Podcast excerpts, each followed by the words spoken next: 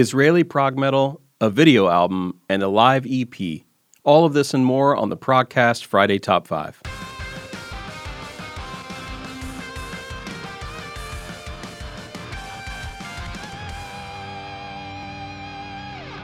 Good morning, Prog fans. It is Friday, October 30th, and you are watching the Progcast Friday Top 5. Every Friday, a lot of new music drops. We sift through all of that stuff, pick out five new releases, and tell you about them on this show. So grab your smartphone, head over to Bandcamp, Spotify, or wherever you listen to music, and check out these five new releases. All right, to kick things off, last weekend was the first edition of the Prog Spaces Online Festival. This was two nights of great music, including bands like Rendezvous Point, Abraham Sriracha, Marathon, and our first pick of the week, the UK's modern prog metal band Ihlo, premiered their their live EP in Stasis, which includes some previously unreleased material as well as some classics from their first album, Union. Uh, this was a great performance. I think you can still see it on on YouTube, uh, and you can also check out the EP now on all the streamers.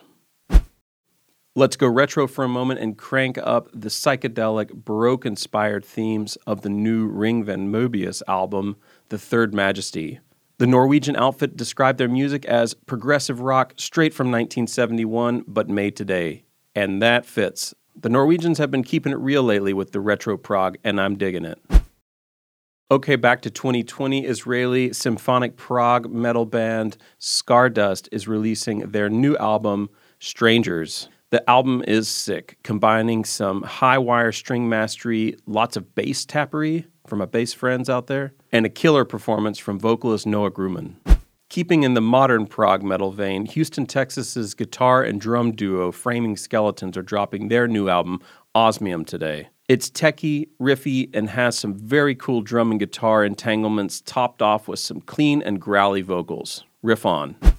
Finally, out of nowhere, modern progressive godfathers Wolverine are dropping a very unique collection of four songs.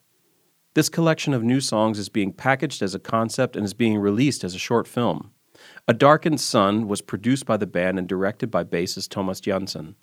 The film has a sort of Mr. Robot feel, and while the story is a bit abstract, it looks great and is edited nicely to the amazing music on offer. I think it's pretty awesome that Wolverine are giving their fans both new music and a cool short film to go with it. Those are our top five picks from this week. Pro tip last Monday, Dario interviewed Jakko Jakszyk, the singer of King Crimson, to talk about his solo album, Secrets and Lies. And yesterday on the regular podcast, Dario also interviewed Roine Stolt from the Flower Kings to talk about their new album, Islands. If you like this new format, please share and give us a rating and a review wherever you're listening to this podcast. New episodes of the regular podcast drop Monday and Thursday, this show on Fridays. For written reviews and interviews, check out theprogspace.com.